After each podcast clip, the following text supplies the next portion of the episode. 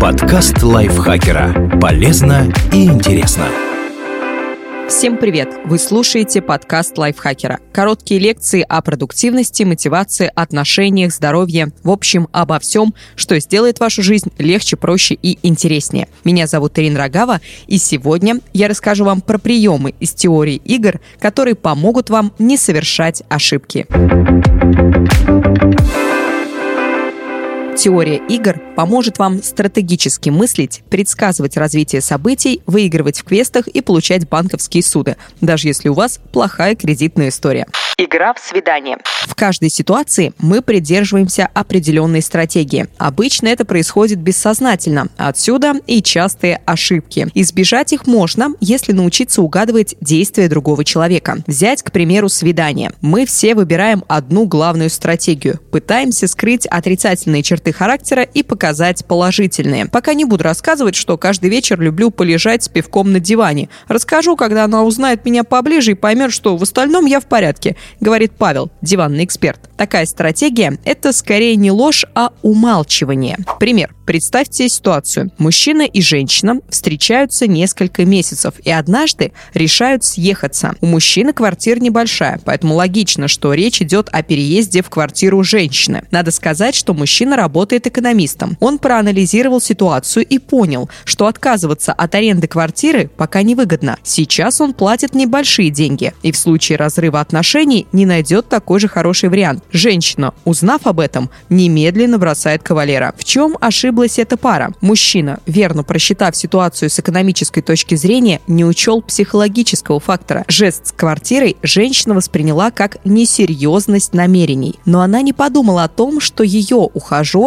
экономист. Стало быть, принимает решение в первую очередь с позиции «выгодно-невыгодно». Таким образом, эта игра была проиграна обоими участниками. Что делать? Просчитывайте не только свои действия, но и реакцию других людей. Почаще спрашивайте себя, а как можно интерпретировать мой поступок? Совет специально для мужчин. Объясняйте свои действия и помните, что любая недоговоренность – повод для вашей второй половины пофантазировать. Стратегическое мышление – это не только математика, но и психология.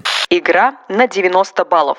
Загадки, квесты, тесты на интеллект и логику перестанут быть проблемой после изучения теории игр. Вы научитесь искать все существующие варианты ответов и выбирать среди них наиболее подходящий. Пример. Два студента попросили профессора отсрочить экзамен. Они рассказали душещипательную историю о том, как поехали на выходные в другой город, но на обратной дороге у них спустила шину. Помощь пришлось искать всю ночь, поэтому они не выспались и плохо себя чувствуют. Но на самом деле друзья отмечали окончание сессии, а этот экзамен был заключительным и не самым тяжелым. Профессор согласился. На следующий день он рассадил студентов в разные аудитории и раздал по листку, где было лишь два вопроса. Первый стоил всего 10 баллов, а второй 90, и звучал он так – какое колесо спустило.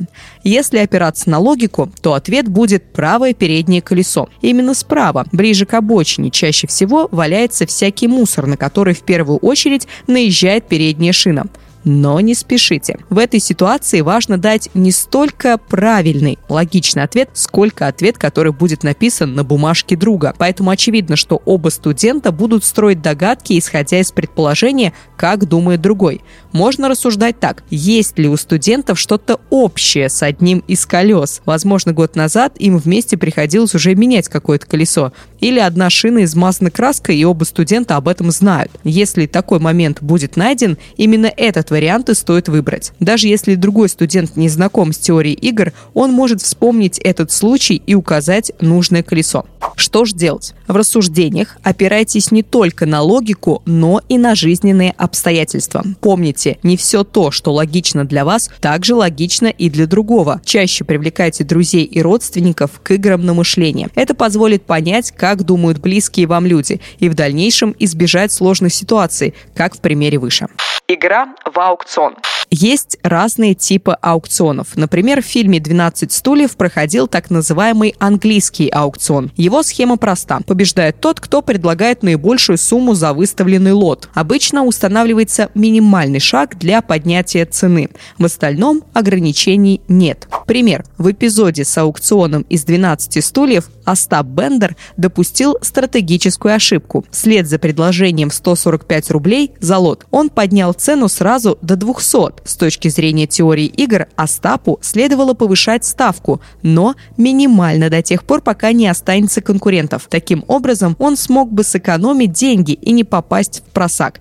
Остапу не хватило 30 рублей, чтобы оплатить комиссионный сбор. Что делать? Есть игры, такие как аукцион, в который нужно играть только головой. Заранее определитесь с тактикой и подумайте о максимальной сумме, которую вы готовы отдать за лот. Дайте себе слово не превышать лимит. Этот шаг поможет справиться с азартом, если он вдруг вас настигнет. Игра на обезличенном рынке. Обезличенный рынок – это банки, страховые компании, подрядчики, консульства. В общем, те участники игры, у которых нет имен и фамилий. Они обезличены, но при этом ошибочно полагать, что правила теории игр к ним неприменимы. Пример. Максим обращается в банк в надежде получить кредит. Его кредитная история не идеальна. Два года назад он 6 месяцев отказывался гасить другой заем. Сотрудник, который принимает документы, говорит, что, скорее всего, Максим кредит не получит. Тогда Максим просит разрешения донести документы. Он приносит выписку из больницы, подтверждающую, что его отец в те полгода был серьезно болен. Максим пишет заявление, где указывает причины задержки выплаты предыдущего займа. Деньги нужны были на лечение отца. И через некоторое время получает новый кредит. Что делать? Когда вы ведете дела с обезличенными игроками, всегда помните,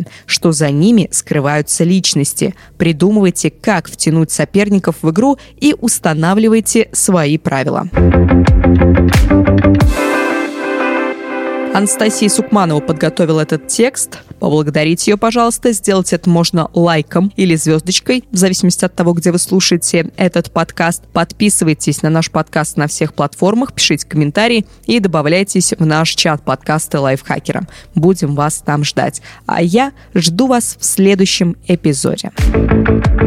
Подкаст Лайфхакера. Полезно и интересно.